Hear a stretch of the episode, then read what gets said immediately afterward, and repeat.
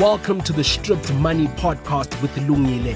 Thank you for giving us your ears as we break down money to its bare bones, letting you know how your money can work for you.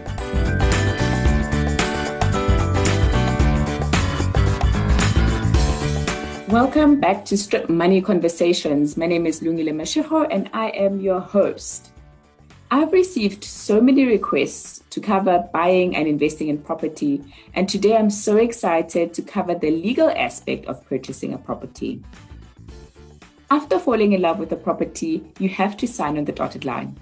How do you ensure that you know exactly what you're getting yourself into?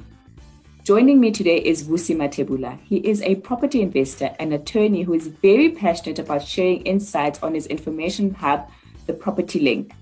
And today we're stripping down the legal aspect of purchasing a property.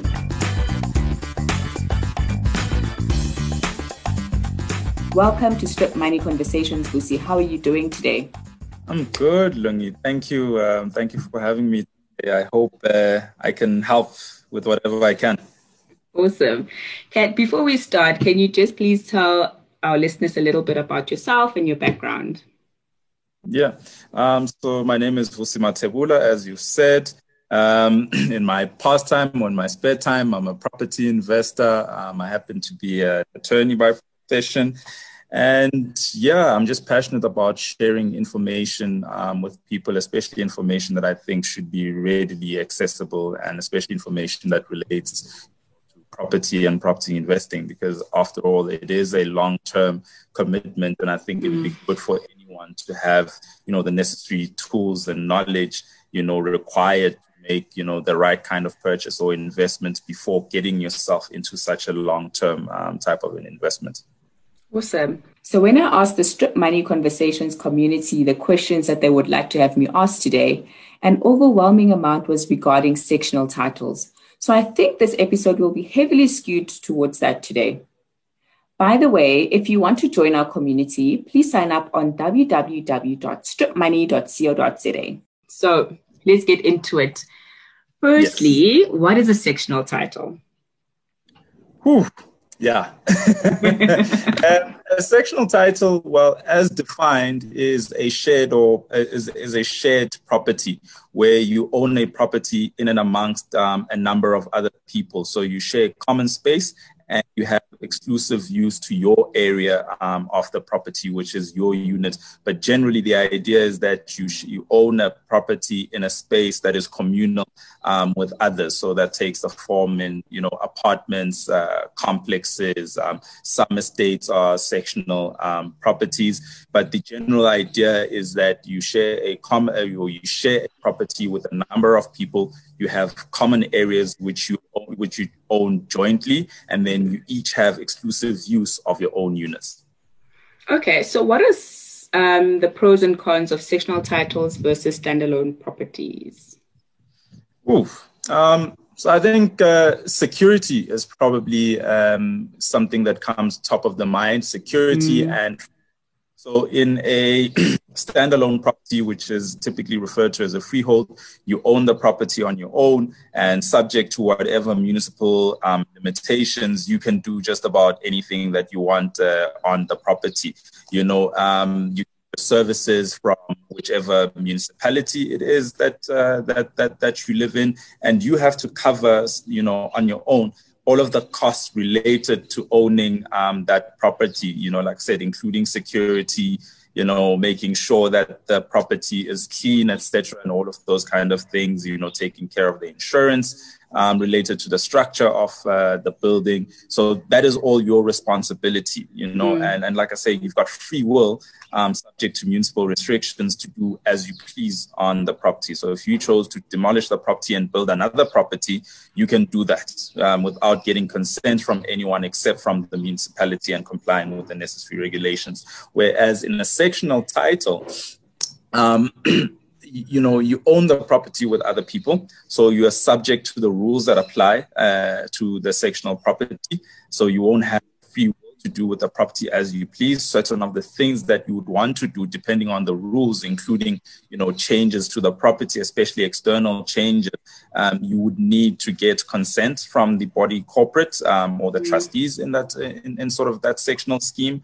Um, making additions to a property in a sectional scheme is extremely difficult and in most instances impossible because most sectional schemes are either apartments or sort of townhouse type uh, sections as opposed to you know estate uh, setups. Um, but the benefits of being in a sectional title, I think, is that shared community where the security can be a lot more structured and you know the cost can be segregated amongst uh, the, the the owners um, the maintenance and upkeep of the estate can also be shared amongst uh, amongst uh, the owners. So you can employ a garden, a garden service, for instance, you know, yeah. that comes in not only to clean the common areas, but to clean in the individual sort of uh, units um, as well. You know, and I guess it gives that much better um, protection uh, if you will, as opposed to being in a standalone, you know, and you're not too reliant on the municipality, if you will, to provide uh, services in terms of picking up, you know, rubbish and, and, and refuse and making sure that things work um, in the state. So I think those are some of the pros and, and, and, and cons, and I've mixed them a bit um, in the discussion, you know, with not necessarily segregating them, but those are some of the things you would consider in whether or not you want to get a standalone property or a sectional title. Cool. Before we get into the nitty gritty of the questions that were asked, what are some of the legal oversights when it comes to purchasing a property, whether it's for investing or personal use? It's always a tricky question. You know, I've, I've been asked that question so many times. And the funny thing is, you know, in as much as there's so much that happens in the property space, yeah. there isn't any, call it, one piece or bodywork of legislation that deals with purchasing property. You know, there's the Alienation of Land Act, which deals with purchasing certain type of properties in yeah. a particular in that act. It doesn't apply to all properties. Um, you know, the Deeds Registry Act deals with the registration of property in the deeds, um, um, the deeds office, and the ownership around uh, uh, around property. Um, sectional schemes deals with how sectional uh, the sectional schemes act rather deals with how sectional schemes are open and how they are um, r- supposed to be run and maintained, but not necessarily um, dealing with protection mechanisms for buyers, if you will, or property mm. owners, if you will. Most of that comes from the common law and case law, just things that have happened over time. Um, because not even call it the Consumer Protection Act has provisions that specifically deal with property and property ownership. There are certain mechan- uh, certain mechanisms that can protect purchases when relating to um, cooling off periods um, and the likes, but that is limited to certain types of transactions and not all kinds of um, property um, transactions. You know, so uh, buying property really, honestly, your protection mechanisms you derive most of them from what we call the common law, which is just law that has been applied over a period of time in South Africa. That just makes me so nervous to buy any property. You've just told me that it's very hard to to be safe. The starting point, for instance, is that um, you buy your property voetstoots. Yes. And the term voetstoots really means as is. That's yeah. it. You buy the property that, that um, the way it is as is, and what what you're owned or owed in return or as an obligation by the seller is for the seller to point out to you all of the defects that are in the property. Mm-hmm. And should you the property, um, you know, with certain uh, defects um, that you have not been told about, you then have a remedy in law to enforce you know, um, against the seller to fix those things. But then again, it's a whole process. You have to go to court to enforce that if the seller doesn't want to fix them once you've told them on their own accord, you yeah. know, and the, those would in any event be latent defects because the starting position is that you have viewed the property, you have been shown what are the issues with the property, and you have gone and you have bought the property um, in that condition. You know, mm. it's only something comes up that the seller should have been aware of at the time and made you aware of so that you can factor that into the purchase, that you then have a remedy against the seller. But as is, the remedy is not automatic.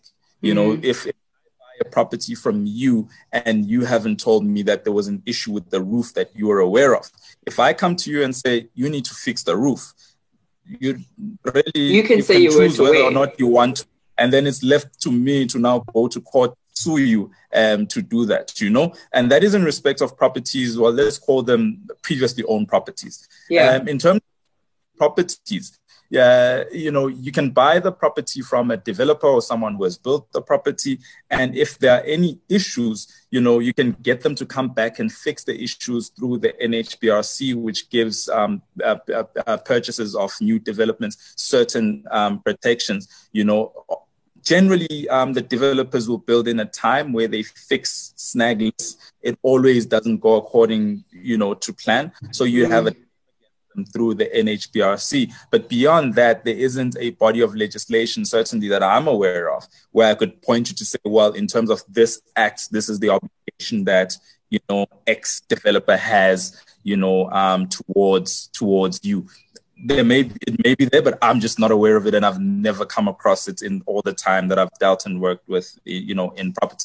It's just like I say, remedies that are um, derived from the common law over a period of time and certain protection mechanisms that you may have from you know certain acts dealing with particular aspects but nothing that says here's a piece of legislation that is intended to protect you as purchaser of property we just don't have that that's very interesting you talk about the nhbrc so i've gotten to know them very well because of a yeah. an investment property that I've recently bought, and we've all discovered, well, everybody living in the complex now has discovered mm. that there's quite a lot of defects within that property, like um, the roof is leaking and all sorts of things, but the developer won't come back and fix them. So we've had to follow this route, which is quite a lengthy process to get them to come and fix this, the whatever the issues are. What are mm. what are the timelines in which one can complain after you've bought a property before you you can engage directly with the NHBC? You see, that's the tricky, but there isn't call it necessarily a timeline, but you'd want yeah. it to be as soon as possible, you know. But sadly, some of the things come up, you know, even years later, yeah. you know, and the size and scale of the developer, they may not even be in existence um, anymore, you know. Mm-hmm. And guys are generally reluctant to come back and fix the place well because the money is already spent. It's bought the developers Porsche or you know Lamborghini or fancy house in the nice estate and the nice watches, and the money's just not there. You know, so those are one of the things that you can look at in terms of protecting yourself in, you know, what is the track record of this particular developer, you know, mm-hmm. and can I know this developer? Have they been in the market for quite some time? If they've been in the market for quite some time, have there been any complaints against this um, developer um, in the market? And you you should always be wary of new developers. You know, you see a lot of projects that have stood unfinished where yes. um, new developers have taken um, up on on certain um, developments because you know everyone thinks it's easy, but then you get into it and you realize how you know capital cost intensive um, mm. it is sort of fall off on the wayside. Um, and you know, if you've bought early into a scheme, you find yourself in trouble if all of your money from your lender or from yourself has been paid up front, and now these guys are not able to finish or complete the scheme. You know, a lot of that does happen, so it is worthwhile researching the developer if you're buying into a new development. Cool, that's a good tip. I'll take it next time before I buy um, an investment property. Let's get into yeah. the world of body corporates. If you're purchasing in a complex, which is what more and more people are doing these days, what are some of the things that you should look at from a body corporate perspective? Yeah. So before you sign on the dotted line, um, mm. when you view the place, right, uh, the first question I would normally ask is what is the state and health of the scheme? Financially, how is the scheme doing? So, for that to happen, you'd want to see the financial statements of the scheme a lot of owners um, try to avoid this. Um, they tell you, oh no, they don't have access to them, etc., or getting access to them is difficult. They're lying. Each and every person who lives in a sectional scheme ought to be sent financials each and every year. And if you into your emails, you probably have an email attachment with those. The least you can do is share it to a person who's looking to pr- prospectively purchase um, your unit you know so that should be the first sort of sign of a problem um, in terms of either the scheme not doing well or the owner not doing what is happening um, in the scheme Yeah. Um, two, uh, you would need to ask for the uh, levy statement of that particular unit. So you know exactly how much the levy is that you are mm. in for. And you know what may be the issues. You may find that Umuntu has not been paying uh, for levy for years, and they're trying to sneak the sale through without it having gone through the body corporate, and then you're left with this bill to pay, and it's up to you now to chase this person you know, to settle the outstanding bill. You know. So while you're on that, would you be liable yeah. for the the person's um, levies if you buy it if you buy the property and they're owing?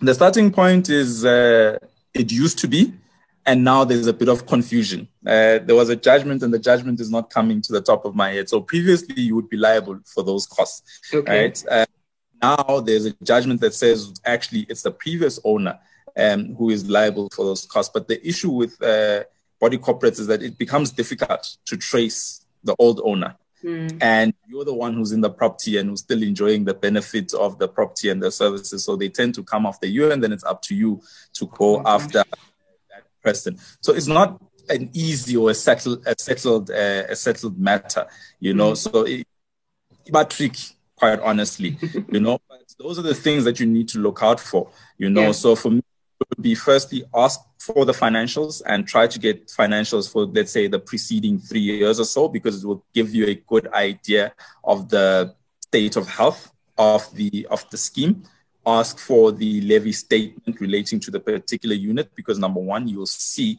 what the actual cost of the levy is. You'll have also a good idea of how much that owner spends, you know, on electricity or things like that. You'll also know from that particular um, statement if there is a special levy or not uh, mm-hmm. that is mm-hmm. being paid. Um, and also ask the name of the uh, state manager. You know, so and do your own research on who the estate manager is and whether or not there are complaints about them in the market and how they've performed um, in the markets because you know that is very important. Uh, you know the, the, the the how good your estate manager is can be the fine line between you know being in a good um, scheme or not. You talked about special levies. Um, can you maybe explain what those are, and then maybe okay, maybe start by explaining what those are, and then I'll follow up with my follow up question. Okay, so maybe let me start by just levies in general. So yeah. levies are paid in a sectional scheme, and they are paid in order to take care of the common needs of um, the the sectional scheme or the state, which will include electricity. It will include um, removing rubbish, garden cleaning. You know, it will include uh, security, it will include maintaining uh, driveways, etc. So when you see nice complex, it's better to know that people are paying. And that is where all of those nice things uh, come about. Where you find that a scheme may raise a special levy is if certain special works or once-off works need to be done especially where the scheme has not built or saved up money over time in order to do those works. You know, so maybe there's a general problem with the roofing all around complex and you know it's felt that let's rather redo all of the roofing um, so that everyone enjoys you know the same benefits. There's painting that needs to be done. There's a boundary wall that needs to be um, uh, rebuilt etc or you know electrical fen- fencing that needs to be installed new cameras or certain things that are very expensive that would not be part of the normal levy. Then you will determine what the cost of that is and each and every unit, depending on the size of the unit, will then make a contribution towards that once off cost. And that is the special levy because it's not supposed to be an ongoing thing. It goes on for a limited period of time. And you know, owners in the state at the um, AGM are open to agree to what that time period is going to be, but you don't want to keep it going on for too long, nor do you want to make it so short that it's overburdensome on the owners and people end up falling behind on their levy commitments simply because there's now a new special levy that is so high um, that people uh, can't afford. Um, a thing to note though, in terms of, you know, special levies to try and reduce the burden of those. Um, there's uh, community schemes ombud, uh, CSOS uh, for short, you know, um, that has uh, come into place. And part of their job is to make sure that schemes are healthy. And part of making sure that schemes are healthy, one of the requirements is that schemes need to have a maintenance plan. So in that maintenance plan, you ought to build up enough capital and reserves to ensure that when the large type of works that need to happen, um, they are done at the time that they need to be done. Because a lot of schemes tend to fall on that, where there's massive work that needs to be done owners can't afford it, nor can they afford to pay for a very high special levy at the time. And then the work is left undone, which over time leads to a deterioration of the estate. You know, if you look at um, certain schemes, for instance, you know, that we may not think of as schemes, if you look at, you know, the old apartment blocks in Hillbrow, for instance, you know, a lot of that sort of down running started happening because of a lack of investment and main, and money available to maintain those uh, kind of schemes. And over time, as they run down, you know, you reduce your rent to get sort of you know more people renting in sort of that space or to keep yeah. people renting in that space but the space is never maintained so it just keeps deteriorating so part of the role of CSOS is to ensure that schemes have a maintenance plan and contribute a certain amount of money into the maintenance plan so that they can take care of the bigger works or once-off works that need to happen in future. So, if you think or suspect that your body corporate is not 100% ethical, so maybe they're not um, putting away that money for the maintenance plan, or you're thinking that they're stealing a bit of your money for additional profit, what steps can you follow? Hmm. Yeah. So inzima ke leyo because then there need to be collusion between the body corporate and the estate manager because remember the accounts yeah. even though the owns the accounts and they're in charge of the accounts most of the transacting is done by the estate manager because that's mm. what the estate manager do is, is, is, there to do the body corporate members are just trustees um, yes. more than anything they, they, they really should not be dealing with physical transacting in bank accounts. I know it, it's happened previously, but they should not be doing that. So the first thing that you would need to do probably if you suspect that there's an issue is request for the bank statements. You're entitled to the bank statements. Remember, this is your body. You're an owner. You mm. own this place. This, this is your show. This is your entity. You own it. So you can request whatever information you want.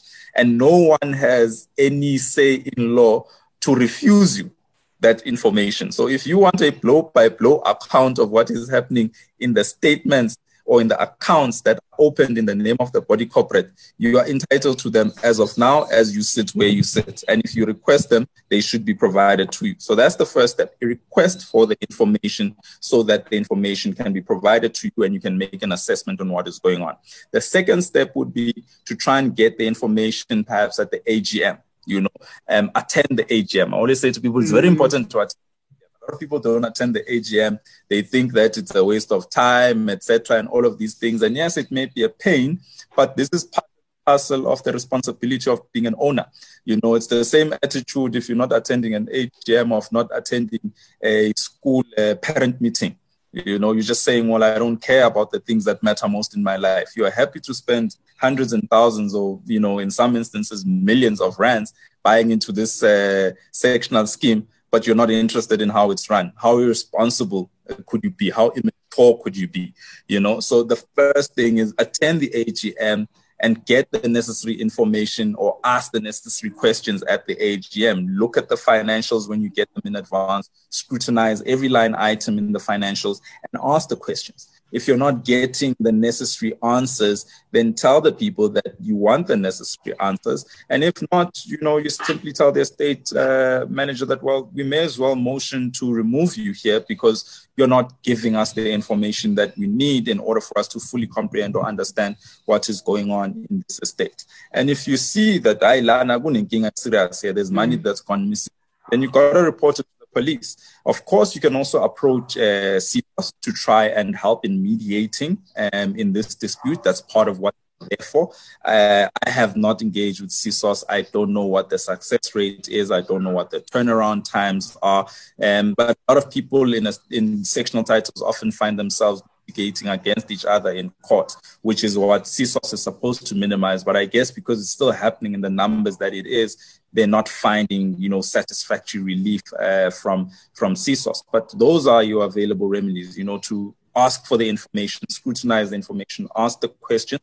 If you're not getting the questions, you remove the people, whether it's the uh, estate manager, you change uh, the trustees at, uh, at, the, at the AGM or prior to that in accordance with the, the rules of uh, the, the um, or you know you, you you litigate, you go to court and you open the necessary uh, criminal charges, which actually reminds me, it's one of the things that I forgot is to also ask for the rules um, of the scheme so that you know what you're getting yourself into before you sign that offer to purchase. Because just now, the rules say you can't even, you know, make uh, any form of noise after eight o'clock, yes. you know, in the you can't now even have a braai with your family and friends here because there's a neighbor who'll be telling you you are making noise you know? So you, you you need to you need to ask for that also along with the financials and the levy statement and understanding who the estate manager is.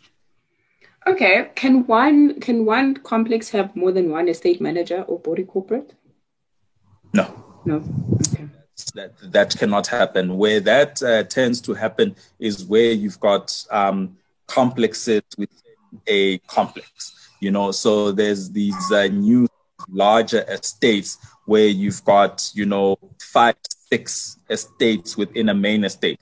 So each of the smaller estates can have their own estate manager, etc., who is overseen by the, you know, uh, manager in a bigger estate.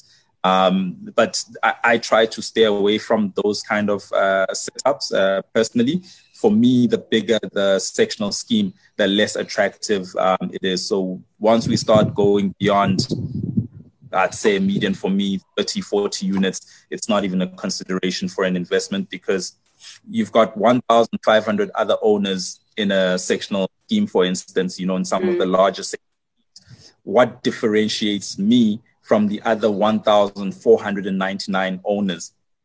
I, I, I don't have the patience uh, to be fighting it out in those kind of investments because then it becomes a a turf war on who can get to the lowest the lowest rental, and that cannot be good for your investment. So I, you for me, you always try to find far smaller complexes in far more exclusive areas where the demand is always going to be high, and you're not fighting, you know, for tenants with 1,000, six, you know, 400 other people or 200 other people. That just yeah. never works. That makes yeah. sense. Um, we've talked about how a new owner can be liable for um, the levies when buying an, an existing house or apartment. Yes. How do if if you see that you you've fallen in love with this property, but the current owner is owing, how do you mm-hmm. ensure that the amount is fully paid by the previous owner? Is there anything that you can do? Obviously, you can talk to them, but is there any legal Yes, you ask the you ask the transferring attorney uh, to withhold a portion of the purchase price that equals to enough of the money to settle the amounts outstanding, and only to release those amounts um, once proof has been provided that those amounts outstanding have been settled, or that those amounts be paid at the time of transfer to settle those amounts outstanding. Okay. That makes sense. At Transferring attorneys can certainly do that. That is not an that is not an issue. Okay. Um, in an estate, we've talked about the benefits of living in an estate or a complex, or that there's that communal um, ownership of stuff, and obviously some of the expenses are split between a number of people. What mm-hmm. happens when other owners do not pay for their levies and their communal electricity, for example? What can you do just to protect your part of the asset? Body corporate must sue them. There's there's there's, there's no other there's no other way uh, there's no other way to do it because it becomes a burden on the on on, on the rest of uh, the estate. So mm. even rules must be clear about what happens to people who fall behind uh, on levies, and your estate manager must be very proactive in managing that creditors uh, that creditors book. And ultimately, if the person can't pay up, letters of demand and summons must be issued uh, against that person. If it means attachment of the very property to settle that outstanding debt, then so be it. Uh, it's unfortunate, but such is life because you can't have the other owners carry the burden. Of mm. you know someone else. The very idea of a sectional scheme is to split or share the burden amongst the, the owners when certain people or other people are not carrying their weight insofar as that is doing. The body corporate is well within its rights to enforce a collection of those amounts outstanding. I know a lot of people complain, would say body corporates are chasing us after money, but yeah, it is what it job. Part and parcel of being part of this community. You need to pay you know you need to pay for your for for your way same as you know paying for for school fees you know um angeke uforce ukuthi umntana esikoleni mahala mm. gotta pay yeah on a similar vein, um, what are your rights as a property owner if your tenant isn't making payments regularly? Because I know you can't kick them out legally, right? Or can you? You can kick them out, but you've got to kick them out following a court process. Um, uh, process. It's it's unfortunate. Um, so maybe let's start. Let's start here. Um, in each and every province, uh, there's a rental housing tribunal. So you can approach the rental housing tribunal. They have almost a similar standing as the magistrates court, uh, if you will. Uh, you can approach them to mediate between yourself and the tenant to make sure that everyone abides by the contract. And but generally when people are not paying, there's already financial problems. Yes. Uh, what you are then left with is evicting uh, a person, you know, and if you're going to evict a person, then you have to do it in terms of the law, and that involves a court application for an eviction order, which is very costly, but it's something that you're going to do, that you're going to have to do, uh, rather, in order for you to comply with the law. You can't just come and kick out a person and lock them out. You know, mm-hmm. our law doesn't and depending on the circumstances of the person, the court may also require you to help them find uh, alternative, uh, you know, uh, accommodation. You really? know, but you also have yes, um, it's happened a lot of times, and a lot of people take advantage of uh, that provision in, uh, in in in sort of in in in the law, where you know um, they say, well, I don't have the means to seek alternative accommodation I would need uh, I would need assistance. So it's left on you to help them, you know, find uh, accommodation, and it becomes tricky where you know there are minor children involved or vulnerable yeah. people in, in, in involved. The court uh, or society in general would not want minor children to be left roaming uh, roaming the streets, you know. Mm. So it, tricky, you know, and it's also tricky for um, owners because you know you've got costs at the back of this. You have probably you know like taken out a mortgage a bank which needs to be covered, yet Paid, you are faced with someone who is not paying, whom you now need to assist in finding uh, accommodation. You know, there's this uh, mindset sometimes in society, you know, that says, well, because Ulung is able to afford buying multiple properties, then she's got a lot of money, you know. Mm. Um, which may not necessarily be the case because Lungi may have gone and leveraged her position in order for her to be able to buy the properties. But having said that, that should not in itself also ever be an issue because the agreement is that I give you a place to stay and you pay me X amount for a place to stay. So my financial circumstances should never be an issue for um, you know any tenant or anyone. But having said that, the courts will take a look at what is the financial harm that mm. happens to Ulung, and courts are not really big on you know you know those uh, aspects of things in commercial transactions because it does not impinge a person's you know human rights, if you will, um, if you want to put it like that. But also in recovering the cost of someone that hasn't paid, um, you've got the deposits that um, the person paid up front, so it's important yeah. to make sure that uh, the deposit is paid, and also you've got what is called the landlord's uh, hypothec over the movable um, assets or property that the person has in the building.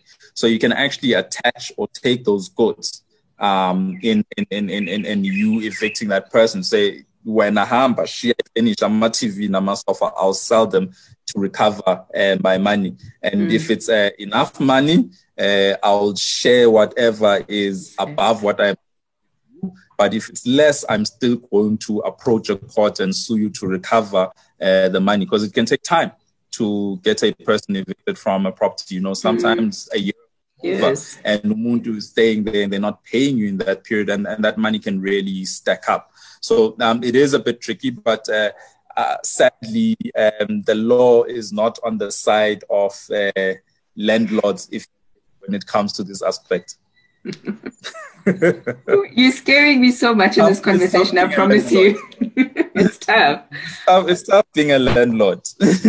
um, I think with that said, what are some of the tips that you can give to somebody who's thinking about investing in property? I know before we started the show, you had really good stuff to say about what to look out for. Yeah, I'd say for me, there's something that I call the investment principles um, when it comes to property. You know, so firstly, uh, you got to look at the location of uh, of the place. You know, it doesn't matter how much you like the place. If it's in the wrong location, then you can't change that. You know, you can change just about anything in the in, in a property for so long as it's in a desired location. And what will inform what a desired location is for a particular is your end user. You know, if you're looking for a young professional, um, for instance, got to ask yourself, okay, um, where does this young professional work? Where would it make sense for this particular or this kind of young professional um, to live? What is the kind of property that a young professional of this nature, you know, would want to would want to live in?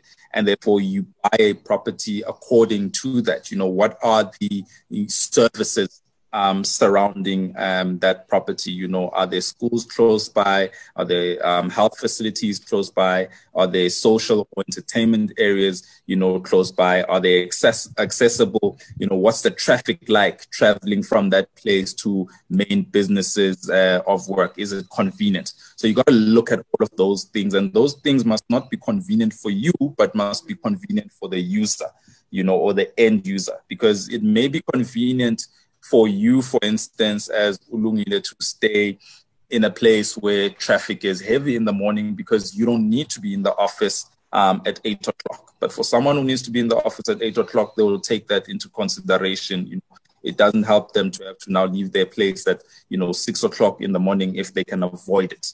You know, um, you then also need to do your research you know um, about uh, about the property. And sometimes that can involve getting you know a specialist uh, involved. You know like we said when you're buying a sectional title you know you need to look at uh, the, the, the, the, financials. You need to look at the rules. You need to look at, you know, the cost of the, the, the levy for, for that particular unit, etc. So, you, you know, you need to have a look at all of those things. You need to understand the property itself, the structure. You know, what are the things that you may need to change? You know, is the plumbing up to scratch? Are there mm-hmm. any um, renovations that you that you need to do? Is there any ongoing maintenance work that you need to uh, that you need to be aware of? You need to understand not only that particular property and that particular complex, but the surrounding uh, properties and neighborhoods as well. In general, what kind of a neighborhood you know is this? You know, so you, you got to understand all of those things. You know, you got to be clear about how much are you willing to spend. Do the research in this area what is the going price for a property of this nature? And if I compare it to other properties of a similar nature in other areas, am I getting a good deal or am I overpaying? You know, um, kind uh, kind of a situation. One of the examples I make for a lot of um, guys that I speak to is well, if someone is asking you to pay 1.4 million rand for a two-bedroom um, townhouse or apartment in Midrand, for instance, you need to ask yourself, well, have I lost my marbles? Because that is the same that I'll be spending for a two bedroom townhouse in Morningside or in Bryanston. Got to ask yourself then, which is more of the, what is the right English word? Which is the property or which property in the area is more in demand? Is a mm. two bedroom side more in demand than a two bedroom in Midrand. It goes without saying, you know, in as much as it may offend uh, certain people, why would you want to spend 1.4 million rand property in Midrand that is so far out of um, Sandton, for instance, where you could get the you know, in Sandton, you're clearly going to have more demand in a sort of call it um, far more demand uh, neighborhood. And those are the things that you need to ask yourself.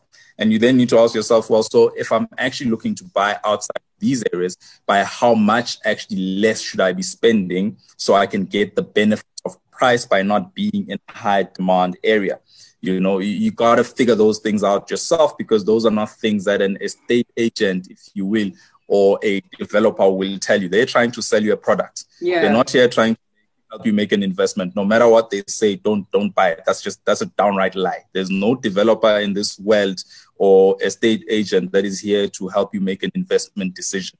It's it's their investment decision. They've built this they're now trying to sell it to you as quickly as they can because that's how they make their money.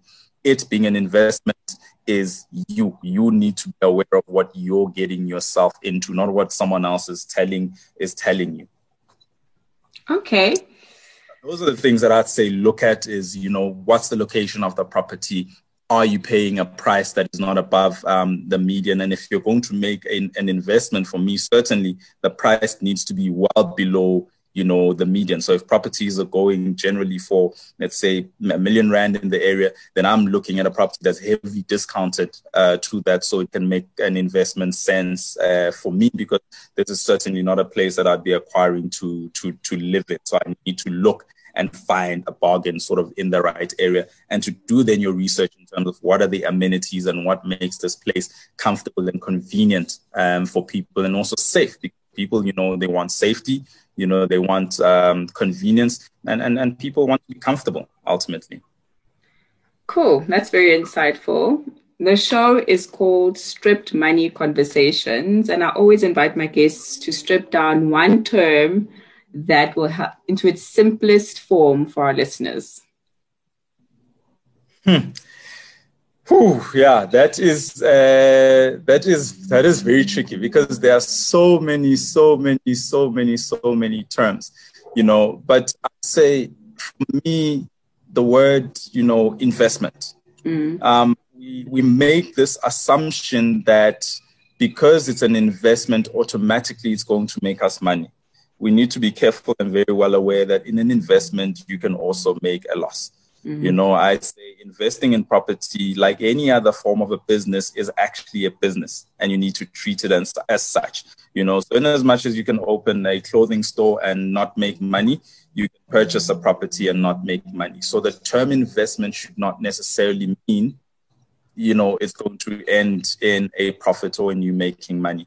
You just need to be aware of that. And because you're making an investment you are doing business and you then need to do the necessary research that comes along with that to ensure that your investment turns out well. Great. That's that's quite a good tip. I think this episode for me has been such a learning um, experience. I i learned quite a bit and think the highlight for me is that you have to do your research. I mean, buying property is not like buying a, a pair of shoes. I mean, even with that, you have to do a bit of research. But yes, this has. Yes, I was going to say, well, depends on the shoes. but I think with this, you really have to really put your back in it and don't take it for granted because there's because there's so much that can go wrong and there's so yep. many um, legalities that you might skip over because yeah but buying your first house is such a nice feeling because you know it's such an achievement that you can easily skip over all of those things that you need to look at and you might end up buying a dud. So correct. thank you so much for having this conversation with me. It has been really enlightening. And i think i need to have you back again for another episode because i think we can share a lot more yeah. No i mean thank you for for having me. I'm always happy um, to to engage and share information. And yeah if you feel you need to have me again for a discussion certainly. Awesome. If people want to get a hold of you where do they find you? Yeah i think the best place is uh, my blog page. So i've got a blog page called the, the propertylink.africa. You'll find a lot of um, articles that I've written on property and property investment, and some of them are just sharing my experiences on investing in property. And yeah, also um, my Twitter feed every now and again. Um, I put out information on my Twitter feed, and the handle is at uh, Slwane to you. Don't ask me how that about. okay. Cool. Awesome. Thank you so much again. Yeah. Thank you for listening. Thank you for giving us your ears. Catch us on the social media streets. On Facebook, it's Stripped the Podcast. On Instagram, at Stripped underscore the podcast. And on the Twitter streets, Stripped underscore podcast.